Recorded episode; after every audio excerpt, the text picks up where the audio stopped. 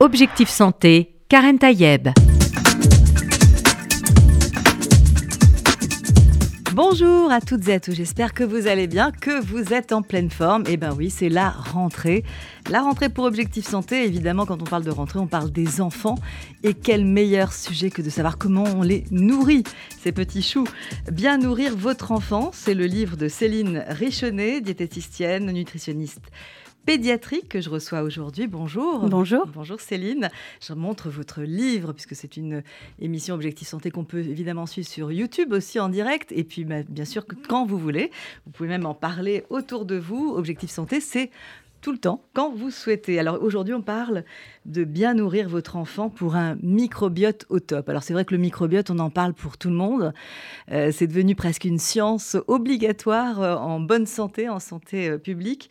Euh, c'est vrai qu'on en parle rarement pour les enfants, mais finalement, euh, bah, les, enfants, qu'ils soient petits ou grands, ils ont aussi ce fameux microbiote. Et s'il est intéressant pour nous adultes, il est forcément intéressant pour eux, enfants, et peut-être même encore plus dès, la plus tendre enfance, peut-être même, comme vous le dites dans votre livre, dès la gestation, dès l'état euh, de fœtus. Exactement. En fait, c'est même, je trouve, prépondérant mhm. chez l'enfant parce que le microbiote s'installe euh, dès la naissance et principalement les trois premières années de vie.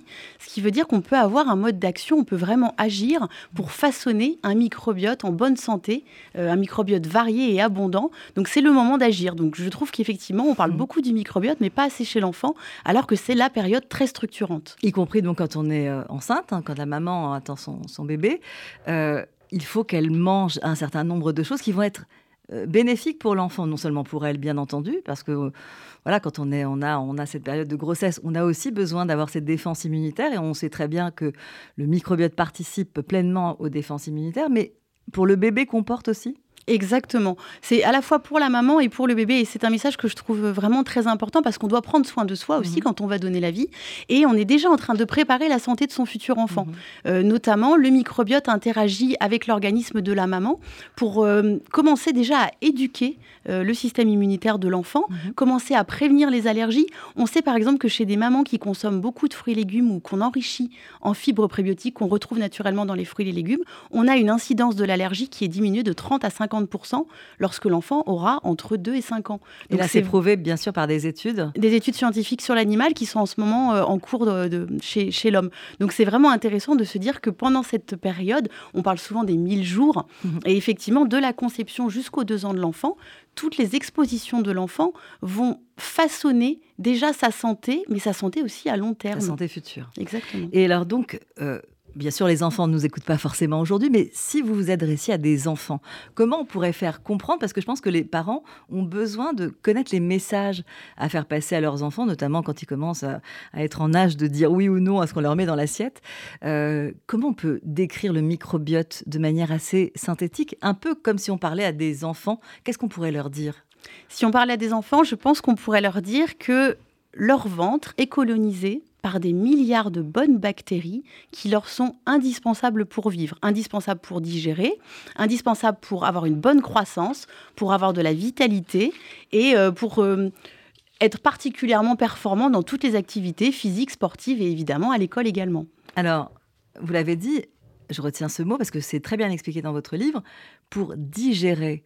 Je crois que c'est important de savoir que quand on a un bon microbiote qui va permettre de digérer tout ce qu'on assimile finalement les fruits, les légumes, enfin la viande, tout ce qu'on va manger finalement, euh, c'est pour restituer la, meilleure chose qui vient de ces aliments finalement. Exactement. En fait, ce qui est très intéressant, mm. c'est qu'il y a une partie de ce qu'on mange qui n'arrive pas, qui n'est pas digérée par mm. notre intestin grêle, qui n'est pas absorbée. Donc cela arrive intact au niveau du côlon. Mm-hmm. Et là, ce sont les bactéries qui prennent le relais, qui elles ont cette capacité de digérer ces fameuses fibres mm-hmm. prébiotiques. Et grâce à ces fibres, elles vont produire un certain nombre de nutriments qui eux vont passer la barrière intestinale et vont venir nourrir notre organisme. Par exemple, elles permettent de tirer bénéfice bénéfice finalement au maximum de ce qu'on mange. Quand je dis tirer bénéfice, ça ne veut pas dire qu'on va prendre du poids si on a un bon microbiote. C'est hmm. même en fait plutôt l'inverse. Plus on a un bon microbiote en santé, plus on a de chances de, de protéger l'enfant contre le surpoids et l'obésité. Et c'est évidemment vrai aussi chez l'adulte. Mais il y a eu des études chez la souris qui montraient que des souris qui n'ont pas un bon microbiote ont besoin de consommer 30% d'énergie en plus au quotidien pour avoir une bonne croissance.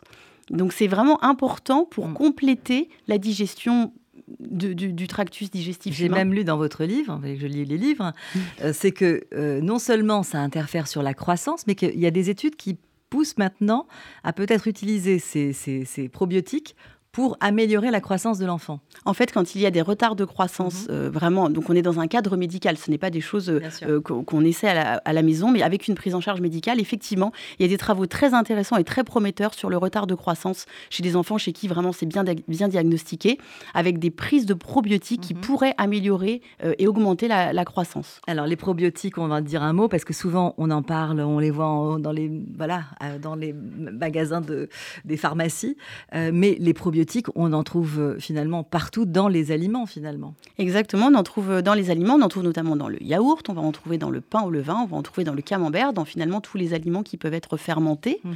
Euh, après, des effets probiotiques, pour avoir vraiment un, effet santé, le probiotique doit être consommé en bonne quantité. Mhm. et résister à la barrière, à la barrière gastrique. Donc il existe aussi des propositions en complément alimentaire. là, il faut bien veiller, il faut je pense, se faire accompagner et choisir les probiotiques qui ont démontré des effets santé avec des études scientifiques robustes. Est-ce qu'on peut justement donner des probiotiques en forme de complément alimentaire à des enfants? Alors on peut tout à fait. À partir d'un euh, certain âge, j'imagine, bien entendu. Mais même assez tôt, en fait. Même pendant euh, la diversification alimentaire ou même pendant l'allaitement, il peut y avoir des prises de probiotiques. Mhm. Je ne peux pas citer de marque, mais il existe des probiotiques qui euh, promettent de calmer un petit peu les coliques du, nourrisson, par exemple, mhm. qui est un, passage un peu difficile. là encore... Euh, moi, j'essaie dans la majorité des cas d'essayer de trouver dans l'alimentation naturelle. Euh, on peut tout à fait, avec une bonne alimentation diversifiée, euh, augmenter son microbiote, avoir un microbiote de bonne qualité. Dans certains cas très particuliers, je pense notamment parfois sur des cas d'acné chez l'adolescent, mhm. sur des cas de, diarrhée chronique ou de constipation chronique chez l'enfant. Une fois qu'on a vraiment essayé de réhabiliter une bonne hygiène de vie avec de l'activité physique, du sommeil, une bonne alimentation riche, variée avec des fruits et des légumes, mhm. si on n'obtient pas de résultats, il y a des probiotiques qui peuvent montrer des résultats très intéressants et qui peuvent compléter euh, l'alimentation. Alors là, vous venez de citer un peu le monde idéal, hein, l'activité physique, la bonne alimentation. Euh, évidemment, tout ça, c'est pas facile et on va le voir euh, après dans la fin. D'ailleurs, ça arrive très tard dans, dans, votre livre, ce qu'on doit mettre dans l'assiette des enfants au fur et à mesure qu'ils grandissent en âge, même, même en termes de quantité, en termes de fibres, etc c'est vrai que ce qu'il faut faire entendre aux, parents, c'est l'intérêt des, fibres. Alors c'est vrai qu'on a cette fameuse publicité, hein, les 5 fruits et légumes par jour, ça a du sens, parce que en fait ces fibres, elles vont nourrir nos fameuses milliards de bactéries qui sont euh, voilà qu'on a, qui sont nos invités finalement dans notre dans notre organisme. Il y a quelque chose d'intéressant aussi, c'est que vous dites que quand on ne donne pas assez à manger finalement à ces bactéries, eh bien elles finissent par euh, disparaître. Oui, elles finissent par disparaître. Et je trouve que ça donne un nouveau sens à cette recommandation de 5 fruits et légumes par jour. On sait que 5 fruits et légumes par jour, c'est bon déjà parce que c'est peu calorique avec un beau volume. Donc ça va mhm. permettre d'avoir de se sentir voilà, rassasié et d'avoir une bonne satiété euh, avec un volume euh, conséquent. On sait qu'il y a beaucoup de vitamines et de minéraux. Mais on ne parle pas effectivement assez de l'intérêt aussi des fibres qui sont mhm. vraiment. C'est un nutriment qui est fondamental. C'est un nutriment de prévention santé. Ça prévient un, tas de cancers. Ça a beaucoup d'impact sur les maladies cardiovasculaires, sur le diabète diabète, sur le rassasiement, la satiété, donc mhm. aussi sur le surpoids. Et ça vient vraiment nourrir les bactéries intestinales. Finalement, si elles n'ont plus de substrat, eh bien, elles disparaissent. Donc c'est là où on voit qu'il est intéressant d'apporter des fibres Et si elles disparaissent, il se passe quoi finalement? Eh bien, c'est là où on a un microbiote qui est appauvri. Mhm. En fait, ce qu'on va chercher sur le microbiote, c'est une abondance en quantité et une grande diversité. Plus on a de variétés de bactéries, plus notre microbiote va pouvoir être résilient. C'est-à-dire qu'il va pouvoir faire face aux événements de la vie, parce que des événements de la vie, il y en aura. Les à la prise d'antibiotiques, un stress, une période de vie où on mange beaucoup moins bien. Je pense notamment à l'adolescence où souvent mhm on, voilà, on disgraisse complètement les recommandations des parents pour s'autoriser. Voilà, on a besoin de faire son identité euh, alimentaire individuelle. Et puis après, on revient souvent à ce que les parents avaient, avaient euh, proposé. Mais euh, pour avoir un microbiote qui est résilient face à tous ces éléments de la vie, il faut qu'il soit nourri. Il faut qu'il ait une vraie diversité de bactéries. Plein de vous, bactéries. Vous parlez hein, de toutes ces familles, de plusieurs familles de bactéries. Il y a les, on va les dire, les firmicutes, les bactérioïdettes, les actinobactéria, qui, qui comprennent d'ailleurs le fameux je crois que ça parle aux gens, parce qu'on a beaucoup parlé des fameuses yaourts avec le bifidus actif. Exactement. Euh, donc tout ça, ça commence à, rentrer finalement dans l'esprit de chacune et de chacun. Mais euh, vous parlez aussi des protéobactéria qui comprennent le fameux Escherichia coli, Alors, Escherichia coli, c'est bizarre parce qu'on se dit, c'est quand on sait qu'on a, il peut y avoir des infections avec euh, cette, cette bactérie, et pourtant, on en a, nous. Mais vous savez, c'est un peu comme sur la peau, où on a du streptocoque doré en permanence. En fait, tout ça est une question d'équilibre. On peut tout à fait gérer la présence de bactéries pathogènes, que ce soit sur la peau, sur les muqueuses, de, mhm. euh, et également évidemment dans l'intestin. Tout est une question de proportion et d'installation, je dirais, des bonnes bactéries. Euh, il faut s'imaginer, si on revient justement à ce qu'on pourrait raconter à un enfant, il faut s'imaginer que si les bonnes bactéries sont bien installées, elles sont, elles sont, elles sont sur la place, elles, elles, se nourrissent, et bien forcément, elles laissent moins de place pour les mauvaises bactéries pour s'installer. Et en plus, elles vont, euh, avec le mucus, faire une barrière très protectrice. Tout l'intestin est finalement une barrière qui protège contre les agents pathogènes extérieurs. Donc on a tout intérêt à avoir une bonne installation, une ville bien remplie pour éviter que euh, d'autres mauvais visiteurs s'installent.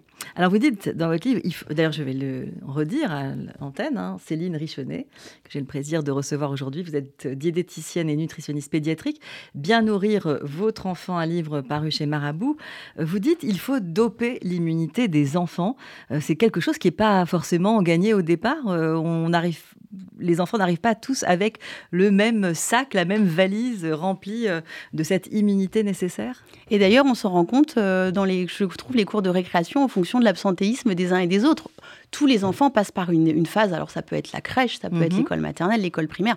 Il y a évidemment une mise en contact des, microbes qui fait qu'on a des, périodes où, en tant que parent, on le sait très bien, mhm. les enfants sont souvent malades. Mais ils ne le sont pas tous à la même fréquence. Et une des explications, c'est notamment le microbiote, parce qu'en fait, le fait d'être en contact avec ces bactéries intestinales, ça va éduquer le système immunitaire à savoir bien répondre mhm. aux agents pathogènes, mais ça va aussi apprendre au système immunitaire à ne pas trop répondre. C'est-à-dire, je pense notamment à l'allergie, aux intolérances, qui sont finalement des formes de réaction excessives. Quand le système immunitaire n'est pas bien éduqué, il réagit pas assez ou trop. Mhm. Et ce qu'on veut chercher, c'est une sorte d'équilibre. Et effectivement, sur l'immunité, le rôle du microbiote est de mieux en mieux démontré, avec des résultats très intéressants. Quand on, il y a des expériences, par exemple, sur la, sur la souris, les souris qui ont un, microbiote intestinal qui est très pauvre, très affaibli, en fait, dès qu'elles sont exposées, dès qu'elles sortent de leur univers un peu, un peu protégé, eh bien, elles attrapent tout ce qui... malade. Exactement. à la fois... Et alors, en même temps, c'est un, un, jeu à double tranchant, parce que c'est avoir des gastro, des otites, des infections réelles, ORL, euh, ça va créer du microbiote. Voilà, ça va nous, Il en faut pour l'immunité, pour booster surtout, le, surtout pour l'immunité. Et en même temps, avoir un bon microbiote, ça va permettre d'éviter de tomber malade. Exactement. Euh, Alors, euh, de tomber malade, ça va augmenter l'immunité, c'est-à-dire les cellules immunitaires. Par contre, euh, d'avoir un bon microbiote va aussi augmenter le tissu immunitaire. C'est très intéressant parce qu'il y a entre 70 et 80% de nos cellules immunitaires qui sont au niveau de l'intestin. Et on s'aperçoit que quand l'alimentation n'est pas bien diversifiée, quand il n'y a pas une bonne exposition aux microbes de l'environnement, mhm. eh bien ce tissu, il est tout atrophié. Il est finalement, il, est, il, est, il, est perd, il perd toute sa substance et il ne fait pas son, son vrai travail de barrière, que ce soit d'un point de vue ORL ou d'un point de vue digestif. Alors on a, on a bien compris qu'il faut vraiment nourrir son, son microbiote. On va voir euh, évidemment de quelle manière. Euh, on, on, sait, on le dit depuis très longtemps, hein, que l'intestin c'est notre deuxième cerveau. Vous vous dites aussi bien dans son ventre, bien dans sa tête, parce que euh, il y a ce neurotransmetteur que voilà qui, qui, va qui est fabriqué justement au niveau de l'intestin, c'est la sérotonine. Et ça, c'est bah, l'hormone du bonheur. Exactement, c'est le neurotransmetteur du bonheur. C'est très intéressant, je trouve, de se dire que la majorité des neurotransmetteurs, donc notamment la, dopamine, la noradrénaline et la sérotonine que vous avez citées, sont fabriqués, euh, enfin sont présents en majorité dans l'intestin. Et euh, il y a Alors en fait, on a l'impression que tout se fabrique au niveau du cerveau. Que du cerveau, exactement. Il y a un milliard de neurones mhm. euh, qui, sont connectés à l'intestin et la 80% de ces neurones sont afférents vers le cerveau, c'est-à-dire que l'intestin envoie des informations au mhm. cerveau et donc génère des états, soit des états de quiétude, de sérénité, soit aussi des états d'angoisse. Et d'ailleurs, je trouve qu'on se dit souvent avoir mal au ventre, avoir la boule au ventre. Il y a un vrai lien entre les mmh. émotions le ventre noué, et le ventre. etc. Et surtout chez l'enfant. Les maux de ventre des enfants s'expliquent souvent par des angoisses, des stress. Mhm. Euh, donc, donc il y a un vrai lien effectivement entre l'humeur et on pense même avec, entre le profil euh, des, des, enfants et leur microbiote. On a observé que selon les différentes proportions de famille, on a des tempéraments qui sont plus extérieurs ou des tempéraments mhm. qui sont plus intérieurs. Alors ça, jusqu'à là, pas de jugement, mais ça mhm. peut être aussi dans les extrêmes. Quand je parle d'extrême extérieur, ça peut être de l'agressivité avec les autres. Mhm. Et puis, à l'intérieur, d'un côté intérieur, ça peut être un peu de, d'angoisse, d'anxiété. voilà. Si on a vraiment des gros troubles du microbiote avec des familles qui sont trop importantes et la perte de bonnes bactéries, on peut observer ce type de comportement. Et alors donc, ça veut dire que finalement, bien manger, ça va jouer aussi là-dessus donc bien choisir ses aliments. Et vous dites aussi que euh, non seulement ça, ça entraîne euh, cette hormone du bonheur, etc., mais c'est important aussi pour, euh, pour les parents et les enfants et les ados qui nous écoutent, c'est que ça améliore les performances cognitives, l'apprentissage, la mémorisation et donc un meilleur résultat à l'école. Exactement. C'est-à-dire qu'en fait, tout dépend de ce qu'on mange. Alors là, ça, c'est, je pense que euh, c'est quelque chose d'assez intéressant à dire, et surtout qu'on commence l'année scolaire hein, pour un grand nombre de nos enfants et de nos ados. Euh, bah, voilà, bien manger, en tout cas, nourrir son microbiote, ça participe aussi d'un meilleur, euh, d'une meilleure mémorisation et donc de meilleures facultés aussi devant son devoir de classe, quoi ce qu'on appelle les fonctions exécutives, donc tous les apprentissages, la mémorisation, euh, la capacité à planifier euh, euh, son, organisation, à planifier son travail. il y a effectivement des résultats très intéressants qui montrent le lien entre le profil du microbiote, encore une fois, la diversité et l'abondance qu'on va pouvoir développer chez l'enfant et, les performances cognitives. En même temps, ça me fait penser à un adage de, grand-mère. Hein parce qu'on a tous entendu ou tout entendu, euh, mange du poisson, c'est bon pour la mémoire. Euh, est-ce que non mais ça voudrait, c'est déjà en fait, il y avait ce lien de cause à effet entre ce qu'on met dans la bouche et finalement ce qui va au cerveau. Euh, et, donc il y a une, vraiment une, un lien de cause à effet hein, qui est connu finalement. Exactement. Au-delà du microbiote, il y a un lien très très bien démontré entre la qualité de l'alimentation des enfants et mhm. leur performance scolaire. C'est, on, fait des études où on leur fait faire des, tests normés pour être capable vraiment de comparer. Et on se rend compte que les populations qui mangent euh, pas assez de fruits et légumes, qui mangent pas de bonnes matières grasses notamment, qui mhm. mangent trop d'aliments ultra transformés et surtout trop de sucre, généralement, c'est corrélé avec, des, par exemple, des indices de langage euh, inférieurs ou mhm. des capacités cognitives en termes de mémorisation, de repérage dans l'espace qui sont inférieures. Vous l'avez dit, un trop de sucre. Euh, je pense qu'il faut vraiment faire un focus là-dessus. Vous dites trop, enfin, en tout cas, les sucres et les graisses en trop grande quantité, forcément, ça, c'est vraiment les ennemis d'une bonne santé, mais qu'elle soit à la fois euh, physique et même cognitive. Hein. Alors oui, euh, chez l'enfant, et d'ailleurs même on en parle aussi chez le senior pour euh, mhm. les maladies dégénératives, on pense qu'il peut y avoir un gros gros lien avec la qualité des matières grasses qui sont consommées. C'est des études par exemple sur euh, le régime méditerranéen qui avaient bien démontré qu'en mangeant des poissons gras, des huiles de bonne qualité et des noix, mhm. on pouvait avoir de meilleures performances cognitives en vieillissant dans, le temps. Et, effectivement, le, lien, il est, il, est, il est fondamental et il est relativement bien démontré aujourd'hui. Alors, on peut, on, on a parlé évidemment du microbiote. Vous avez dit tout à l'heure le mot prébiotique. Hein. vous avez bien entendu prébiotique. On parle souvent des probiotiques, mais les prébiotiques, ils sont très intéressants, ils sont importants. En fait, euh, les, vous dites, notre organisme ne sait pas les digérer, contrairement à notre microbiote qui, lui, s'en nourrit. Alors, euh, en, fait, si on s'arrête là-dessus, c'est-à-dire que ces, ces, prébiotiques, on va trouver euh, dans l'ail, dans les échalotes, l'oignon, les asperges, etc. Euh, vous dites, en, en gros, il n'y a que notre microbiote qui sait s'en servir? Ah, complètement. Nous, on est incapable, on n'a pas du tout les enzymes digestifs euh, suffisantes pour être capable de, de D'où l'intérêt de ces, bactéries, on en a vraiment besoin. Ah, complètement, c'est elles qui vont venir digérer ces, éléments et qui vont réussir à en retirer quelque chose. C'est ça, qui est intéressant. scientifique moelle. Exactement. Elles vont notamment produire, les bactéries vont notamment produire des acides gras à chaîne courte à partir de ces fibres prébiotiques. Et ces mhm. acides gras à chaîne courte, on les connaît bien, ils sont indispensables pour bien euh, protéger la paroi intestinale contre l'inflammation. Donc, c'est vraiment de la prévention contre certaines formes de mhm. cancer. Mhm. Et ils vont, voilà, globalement, il y a beaucoup de molécules qui vont réguler la glycémie, qui vont réguler également l'absorption des graisses. Donc, on parle aussi du diabète, on parle aussi des maladies cardiovasculaires. Tous ces éléments sont très nourrissants et chez l'enfant vont participer à une bonne croissance, à une croissance saine et à une sorte d'empreinte qui va rester un peu comme ça toute sa vie, euh, une empreinte positive euh, préventive pour la suite de, sa santé en grandissant. Alors vous avez dit, ça protège finalement des, des inflammations, parce que il faut bien comprendre que les, bactéries, les milliards de bactéries, elles sont pas en liberté. Elles sont en fait enfermées dans une espèce de, grâce à une espèce de, voilà d'enveloppe.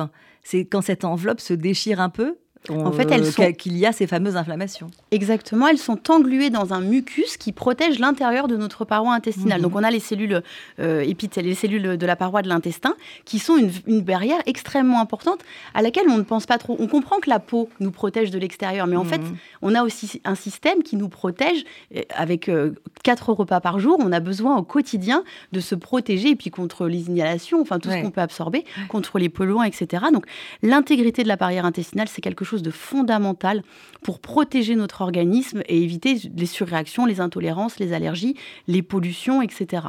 Euh, et donc l'intégrité de, cette de ces parois intestinales, elle est, elle est notamment assurée par cette couche de mucus et toutes ces milliards de bactéries qui permettent d'avoir une situation de stabilité. effectivement, quand il y a un problème, quand il y a une dysbiose, on appelle ça donc une dysbiose, c'est un, un déséquilibre finalement des familles bactériennes et un appauvrissement du microbiote, on a des micro-inflammations et on commence à avoir des ruptures de cette, de cette euh, imperméabilité. Et la perméabilité intestinale, c'est le début des ennuis, parce que c'est le, le, début de l'entrée dans l'organisme finalement de, de C'est là qu'on peut avoir des problèmes de, diarrhée par exemple, ou d'inflammations euh, diverses et variées, avec différents signes possibles. Alors vous dites euh, les, les polyphénols, euh, ont des propriétés anti-inflammatoires justement. Alors tous ces mots euh, évidemment très médicaux ne disent pas grand-chose, mais quand on dit que c'est les herbes, les aromates et les épices, je crois qu'on a tout de suite euh, à l'esprit ce que c'est et on vous dit, même vous dites, bah, c'est le poivre, le sel, l'herbe de Provence, la cannelle, la muscade, le cumin, le paprika, bref tout ce qui nous sert finalement à faire de bons petits repas. D'ailleurs c'est cuit ou après cuisson l'intérêt de ces polyphénols? Alors les polyphénols c'est intéressant parce que la cuisson ne les altère pas, ah, contrairement à certaines bactéries et il y a même des polyphénols qui sont euh, décuplés par la cuisson, donc euh, cru et cuit. Tant mieux. Alors ça, c'est une bonne nouvelle. C'est effectivement plus facile. Et, du coup, j'invite vraiment les parents à essayer de cuisiner pour leurs enfants et, de de pas hésiter justement à mettre euh, de, des échalotes, de l'oignon, de le sel, parce que ah le sel, c'est vous, le dites, hein, on, va y arriver parce qu'on donne exactement au bébé, mais on ne met pas de sel dans l'alimentation des bébés. Ah non, jusqu'à 3 ans. Jusqu'à 3 ans, on ne met pas du tout de sel. Pour quelle raison? Ce n'est pas du tout utile. Il euh, y, a un côté euh, éducatif, déjà d'éduquer le palais. On sait que la consommation de sel est beaucoup trop mhm. importante en France. Et plus on va commencer tôt, plus on va avoir des attentes supérieures pour avoir un niveau de mhm. satisfaction. Euh, donc le sel, il n'est pas utile il est un peu en plus usant pour le rein, pour mhm. l'équilibre hydrique de, de l'enfant. Donc, en période de diarrhée, oui, on mhm. va donner des carottes cuites avec de l'eau salée ou du riz salé parce que là, on a un risque fort de déshydratation et on va vouloir justement jouer euh, sur cet électrolyte pour euh, absorber de l'eau et, maintenir une bonne hydratation. Mais le reste du temps, il n'y a aucune raison de saler l'alimentation de, de, bébé. Donc, Par contre, vous dites, il faut mettre de l'huile à chaque repas de bébé plein de gras, plein de bons gras. J'ai presque envie de dire, d'après les quantités hein, de légumes et d'huile, on a l'impression qu'il y a plus d'huile que de. Ah, c'est contre-intuitif, mais euh, légumes. il faut mettre. Alors non, quand même c'est au moins 10 grammes par repas, voire 20 grammes assez vite. Hein. À l'âge de 1 an, on est presque à 20 grammes d'huile. Une huile de bonne qualité, pas n'importe quoi. Principalement de, l'huile de colza. Et après, moi, je pas suis. Pas forcément de l'huile d'olive alors. Pas forcément. Non. Mhm. Alors l'huile d'olive, c'est pas catastrophique, mais il y a plus pas de l'huile d'oméga 3. L'huile de colza est beaucoup plus équilibrée en oméga 3. Et moi, j'aime aussi beaucoup euh, vous savez, les pas mélanges. beurre, en fait, parce que souvent, quand les bébés étaient petits, on leur mettait, on rajoutait du gras, mais sous forme de beurre. Là, c'est plutôt de l'huile, donc végétal, on rajoute du végétal. Plutôt végétal. Alors, un peu de beurre, c'est pas grave mm. non plus. Hein. Il faut pas du tout euh, euh, dramatiser. On peut, on peut cuisiner avec du. Enfin, on peut agrémenter de beurre cru, des légumes par exemple, et même mm. chez les enfants plus âgés, il vaut mieux manger des haricots verts très beurrés. Je le dis à un, moment dans le livre que pas, d'haricots verts. Enfin, faut choisir ses combats. Et donc, on n'est pas fait de façon innée pour aimer les courgettes vapeur sans goût euh, et, et, pleine d'eau. Enfin, vous voyez, ça peut venir avec l'âge. Exactement. Mais en tout cas, il faut éduquer. Donc, quand ils sont petits, on peut mettre, euh, on peut mettre même du beurre et de la crème. Mais idéalement, des bonnes huiles végétales. On, vous dira ce, ce, que Céline Richonnet pense des frites tout à l'heure. Hein. ça vous permet de rester un petit peu avec nous dans Objectif Santé. On a aussi cet aliment euh, très intéressant qui est le miel. Mais vous dites attention, et je crois qu'on l'a déjà dit dans cette émission, pas avant un an. Donc, le miel, pas avant un an. ça a un effet, en tout cas, bifidogène. C'est-à-dire que ça va créer des bonnes bactéries Ça va nourrir. Nourrir les bonnes bactéries. Ouais, bifidogène, c'est ça, c'est que ça va servir de substrat, c'est un aliment mhm. finalement pour les bonnes bactéries. Par contre, effectivement, les recommandations de santé publique sont d'éviter le miel avant un an parce qu'il y a un risque toxicologique. Mais à partir de un an, on peut, on peut effectivement utiliser du miel. Attention, pas trop sucré néanmoins. Le miel reste un sucre et habitué au goût sucré. Donc ça doit rester néanmoins dans des quantités raisonnables. Mais il vaut mieux du miel que du sucre blanc. Et alors comment ça se fait justement que les enfants, enfin même tout le monde en général, aiment particulièrement le sucre, même si on leur en a pas donné beaucoup euh, euh, quand ils étaient petits Est-ce qu'il y a cette, cette, envie de sucrer, même si c'est pas très bon pour la santé? C'est bizarre quand même d'être attiré euh, par des choses qui sont pas bonnes pour la santé. Alors il faut se replacer à l'époque préhistorique. C'était plutôt bon pour la santé d'aimer les choses sucrées parce qu'à l'époque on avait besoin de beaucoup d'énergie. Parce qu'on marchait beaucoup. On marchait beaucoup, on ne se chauffait pas, on vivait à l'extérieur mhm. et on, voilà, on avait besoin éventuellement, enfin même de chasser quand on devenait à, l'âge où on peut chasser. Donc en fait c'est amusant parce que cet argument protecteur, on est forcément les descendants de ces personnes mhm. et donc on a hérité de ce patrimoine génétique et donc de ces, de ces attirances notamment innées pour le sucre dès, les, premiers, dès les premiers jours, même dès les, dès les premières secondes. Et effectivement, sans avoir exposé un enfant au sucre, l'enfant est attiré et aime le sucre.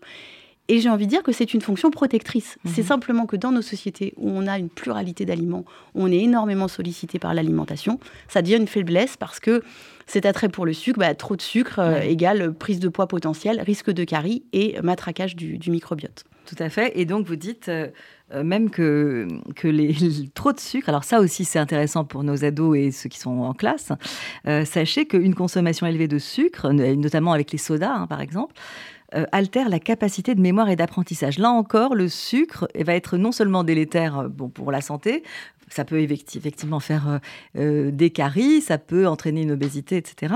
Mais en plus, ça, joue aussi euh, des tours hein, du point de vue de la mémoire et de l'apprentissage. Le sucre est un poison pour le cerveau et effectivement, le fait d'avoir des évolutions de, glycémie trop importantes, mhm. et importantes va vraiment être très préjudiciable sur la capacité d'attention de, l'enfant et de l'adolescent et sa capacité de mémorisation. Alors qu'est-ce qu'on met dans, ce, dans les sucres? Parce que euh, en même temps, on nous dit qu'il faut manger des fruits qui mm. contiennent du, fructose, hein, du, sucre, et en même temps, on nous dit pas de sucre. Mais évidemment, qu'est-ce qu'on met dans sucre Bon, mauvais, très mauvais, moyennement bon, etc. Parce qu'il y a quand même quelque chose à aussi à savoir faire la part des choses. L'Organisation mondiale de la santé a des recommandations très claires là-dessus. Euh, les laitages nature qui contiennent naturellement du lactose, je pense typiquement au yaourt, et les fruits, il n'y a absolument pas de limite euh, mhm. en termes de recommandations, de limite de, consommation pour le sucre. Le sucre, c'est plutôt biscuits, gâteaux, confiseries, chocolat, pâte à mhm. tartiner c'est plutôt ces offres-là, en fait, qui mhm. apportent des sucres. Euh, et, vous, parliez à juste titre du fructose, qui est très préjudiciable pour l'enfant et pour le foie de l'enfant. Encore une fois, c'est pas du tout le fructose des fruits, qui, euh, finalement, un fruit, en général, c'est 11, 12 grammes de sucre pour 100 grammes. Mhm. Là où on va vraiment avoir un souci, c'est quand on va avoir une accumulation on va avoir 100% de, sucre, de fructose dans euh, les sodas. Exactement, les sodas, la confiserie, on a quasiment 100% de sucre. C'est plutôt ça. Et on a même des aliments salés, je pense au ketchup notamment. Mhm. Je pense à certains pains de mie qui sont avec sucre ajouté. Ça, c'est très important de lire les étiquettes. Oui, la petite ligne don sucre dans le tableau euh, peut permettre de comparer les produits entre mm. eux. On est de plus en plus des consommateurs intelligents et donc on sait regarder les étiquettes. D'ailleurs, euh, elles sont faites pour être euh, lues, hein, elles ne sont pas juste là pour décorer. Et, c'est important, je crois, de savoir ce qu'on a, ce qu'on met dans sa bouche, mais surtout ben, ce qu'on propose aussi à nos enfants. Alors, la bonne nouvelle dans votre livre, c'est que le retour à un bon microbiote, donc ça veut dire qu'on n'aura plus consommé de sucre très, de manière trop importante, ben, ça permet de ne plus avoir des pulsions pour le sucre. Oui, alors c'est des études chez la souris, mais qui ah. montrent que les souris qui ont un microbiote euh, dysfonctionnel euh, ont plus de pulsions pour le sucre. Donc elles vont être très aguerries pour rechercher, c'était des études avec des petites pastilles de saccharose, elles vont euh, être très agitées, euh, avoir une grande acuité pour rechercher des pastilles, les, les prendre en réserve et, et, les consommer. Alors au bout de, de deux heures, ils montraient que les souris avaient consommé 50 pastilles par souris, ce qui est absolument énorme, là où les souris qui avaient un microbiote équilibré n'avaient que consommé que 13 pastilles. Et elles étaient beaucoup moins agitées, elles étaient beaucoup mmh. plus apaisées, elles étaient moins en quête frénétique de sucre, chose que nous, on peut connaître aussi euh, humainement. Un bon microbiote, ça calme ça les, pèse. pulsions. Donc ça, c'est bon à savoir. Euh, on, est, euh, on, va vers la, fin de l'émission, ça passe trop vite, mais c'est normal quand on, parle de ce genre de sujet très intéressant. avant de parler des frites, trop de protéines animales, c'est-à-dire trop de viande, trop de trucs, trop, trop de poissons, c'est aussi néfaste pour le microbiote? C'est aussi déséquilibrant parce que ça va, ça va créer une flore euh, qu'on ne souhaite pas, qui va être en, proportion trop importante. Euh, donc évidemment, la végétalisation de l'alimentation, c'est quelque chose qui est intéressant en plus d'un point de vue mmh. écologique. Par contre, un point vraiment, euh, je trouve, de vigilance à ce sujet, c'est la quelle offre végétale, vers quelle offre végétale on, se, on, se, on se tourne. Il y a aujourd'hui des offres de nuggets, de saucisses, de burgers végétaux qui ont des listes d'ingrédients vraiment catastrophiques et ça c'est pas bon pour le microbiote. Ce qu'on va vouloir aller chercher c'est plutôt des légumineuses, des féculents, des céréales complètes, des graines, euh, des noix. Voilà, tout ça c'est très bon pour le microbiote et, effectivement pas d'excès de, viande, de poisson euh, et, surtout de, viande ultra transformée, des poulets frits, mmh. euh, de saucisses végétales. Parce qu'on en fait aussi. Maintenant, on a, vous avez dit poulet frit, frit, le mot frit, tout de suite ça, ça interpelle. C'est évidemment le repas préféré des enfants. Hein. Quand on y a frites à la cantine, c'est le plus beau jour de leur vie en fait. comment ça se fait Comment comment on peut gérer cette consommation de frites? Alors, il faut qu'elle reste sporadique. Euh, je pense à votre, votre réflexion me fait penser à un sujet qui me préoccupe aussi beaucoup, c'est dans les restaurants. Je trouve qu'il est très dommage dans la majorité des restaurants que le menu enfant contienne des frites. Vous allez manger un bon couscous, vous allez au restaurant indien. mon, petit-fils Abraham, hein, que je, à qui je fais un gros bisou, adore les brocolis. C'est rare, mais je suis sûre qu'il préfère les brocolis aux frites. Bon, il n'y en a pas beaucoup comme, comme, lui. les épinards aussi. Par exemple, les épinards, c'est très aimé aussi des enfants. Il faut essayer de varier un peu. Je ne dis pas qu'il faut qu'il ne faut pas de frites. Par contre, euh, la pomme de terre, idéalement, si on peut la consommer avec la peau, mmh. ça permet d'avoir des bonnes fibres prébiotiques. Donc, on choisit plutôt une pomme de terre bio, mmh. et puis plutôt vapeur ou, euh, ou saisie. Enfin, on peut, on peut les faire en les restaurants, écoutez-nous, proposez autre ah chose aux enfants. Ah, ça m'attriste. Ça, oui, ça suffit. C'est une expérience culinaire d'aller au restaurant. On a envie de faire découvrir du japonais, indien, euh, marocain, etc. Quel dommage de faire nuggets frites pour tous ces enfants. Alors justement, il nous reste que quelques, quelques minutes. de toute façon, je vous recommande ce livre. Il y a énormément de choses à apprendre pour bien nourrir son enfant. Euh, Céline Richonnet, votre livre, Bien nourrir votre enfant chez Marabout. Euh, il y a énormément de choses qui sont dites aussi sur euh, comment on nourrit progressivement son enfant. C'est-à-dire qu'un bébé, on ne lui met pas tout de suite une assiette euh, avec un steak frites, justement. on va aller très progressivement, à la fois en quantité, à la fois en qualité. Euh, et puis, donc, il faut prendre le temps. Par exemple, vous dites, il n'y a aucun, aucune urgence ou bénéfice à débuter à, à changer l'alimentation, en tout cas mettre l'alimentation diversifiée, avant l'âge de 4 mois. Je dirais même jamais, vraiment, avant 4 mois. Alors, sauf avis pédiatrique dans des cas très particuliers de retard de croissance ou de, ou de difficultés digestives, mais ça, ça reste mm. très intime. D'ailleurs, le lait, le lait, le lait, que ce qu'il soit évidemment l'allaitement, idéalement. idéalement, ou le lait euh, maternel, enfin infantile, infantile. Euh, évidemment, c'est la base, hein, c'est la base de l'alimentation déjà au, au moins jusqu'à 4 mois et ensuite on peut envisager d'ajouter de, Le lait, on va en donner jusqu'à 3 ans même, hein, mmh. euh, en complément. même c'est l'aliment de base. C'est vraiment l'aliment de base, c'est le seul aliment qui nourrit parfaitement bien l'organisme de l'enfant, mais aussi son microbiote parce mmh. que dans le lait maternel, il y a ce qu'on appelle des HMO, c'est des oligosaccharides, des petits sucres, mmh. encore une fois que l'organisme du bébé n'est pas capable de digérer, mais qui nourrit sa flore intestinale. Et c'est ce qui va façonner un bon microbiote avec beaucoup de bifidobactéries. C'est exactement ce qu'on recherche jusqu'à 6 mois. Et puis à partir de 5-6 mois, on va commencer à diversifier l'alimentation, très progressivement effectivement. On va commencer plutôt par des légumes. Et là, il y a vraiment euh, il y a un sevrage qui est très important pour le microbiote. Et c'est une étape, encore une fois, primordiale pour euh, éviter les intolérances, les allergies alimentaires ultérieures. Donc on va y aller par étapes. Je décris bien dans le livre euh, comment y aller progressivement. D'abord le même légume à chaque fois. Oui, on va exposer à, et à un seul légume. Apprendre les goûts, en fait, justement, en ne mélangeant pas euh, tous les légumes. On ne fait pas une soupe avec tout, de tout mélanger. chaque, chaque jour, c'est un légume et progressivement, les enfants apprennent à découvrir et le, et le goût et la couleur finalement. Je trouve que certains parents ont une urgence à exposer l'enfant à un tas d'aliments et d'ailleurs ils sont même on veut les urgence faire grandir plus vite. Je trouve, oui. Et même après, à les exposer à l'alimentation familiale de type pizza, lasagne, etc. Enfin, tous les enfants aimeront ça à la fin. Donc, prenons notre temps. Et effectivement, d'exposer un légume à la fois au début, même s'il va falloir exposer un certain nombre de choses. On, veut quand même avoir une alimentation très diversifiée. Mais un à la fois, c'est très important pour éduquer effectivement au goût. Et, ce qu'on va chercher, c'est finalement à rendre notre enfant demain, quand il sera plus grand, autonome, avec un, grand panel d'aliments qu'il aime consommer. Parce que c'est ça la richesse aussi. Puis c'est intéressant culturellement euh, d'aimer plein de choses différentes. Donc, c'est une forme d'éducation Hein, comme, euh, dans les autres domaines. À, l'alimentation. C'est ce que vous faites avec votre, votre livre. Euh, trois mots sur euh, la quantité que ce soit pendant qu'on est enceinte, souvent on a entendu, on, voilà, on mange pour deux, etc. Or, en fait, vous dites, le, premier trimestre, on n'a besoin que de 70 calories de plus. Le deuxième, je crois que c'était 260. Et il n'y a qu'au troisième trimestre où là, effectivement, on a besoin de 500 calories de plus. Là, c'est justifié. Là, on peut. et pendant l'allaitement. Parce que pendant l'allaitement, on a vraiment très faim et c'est tout à fait normal. Et le régime, il doit attendre la fin de l'allaitement parce qu'on doit bien nourrir son bébé. Voilà. Et alors, les quantités pour les enfants euh, je vous laisse découvrir dans le livre, évidemment, euh, euh, de Céline Richonnet, mais vous le dites, hein, c'est pas non plus des quantités astronomiques hein, qu'on met pour les enfants. Vous parlez de, de, choses qui ressemblent à des, à des grammes hein, plutôt qu'à des. Ah oui, oui, tout à fait. On n'a aucun intérêt à distendre l'estomac de son enfant. Sinon, après, ben, pour le remplir, il va falloir manger toujours de plus en plus. Mhm. Et on revient à cette idée qu'il faut prendre le temps. un enfant, c'est un petit estomac et on doit lui proposer des tailles de portions qui sont adaptées pour bien le nourrir. mais juste, je, dis, par exemple, pour les, les, les légumes, hein, vous dites 5 euh, grammes par jour, c'est une cuillère à café? Non, pas les légumes. C'est pour l'huile. des quantités. Ah, de, l'huile. De l'huile, oui, oui. non, non, non, les, ah, non, heureusement. Les, quantités de, repas, pardon, évolution des quantités par repas. 4-6 euh, mois pour les légumes, c'est euh, quelques cuillères et jusqu'à 80 grammes. 6 à 8 mois entre 100 et 130 grammes.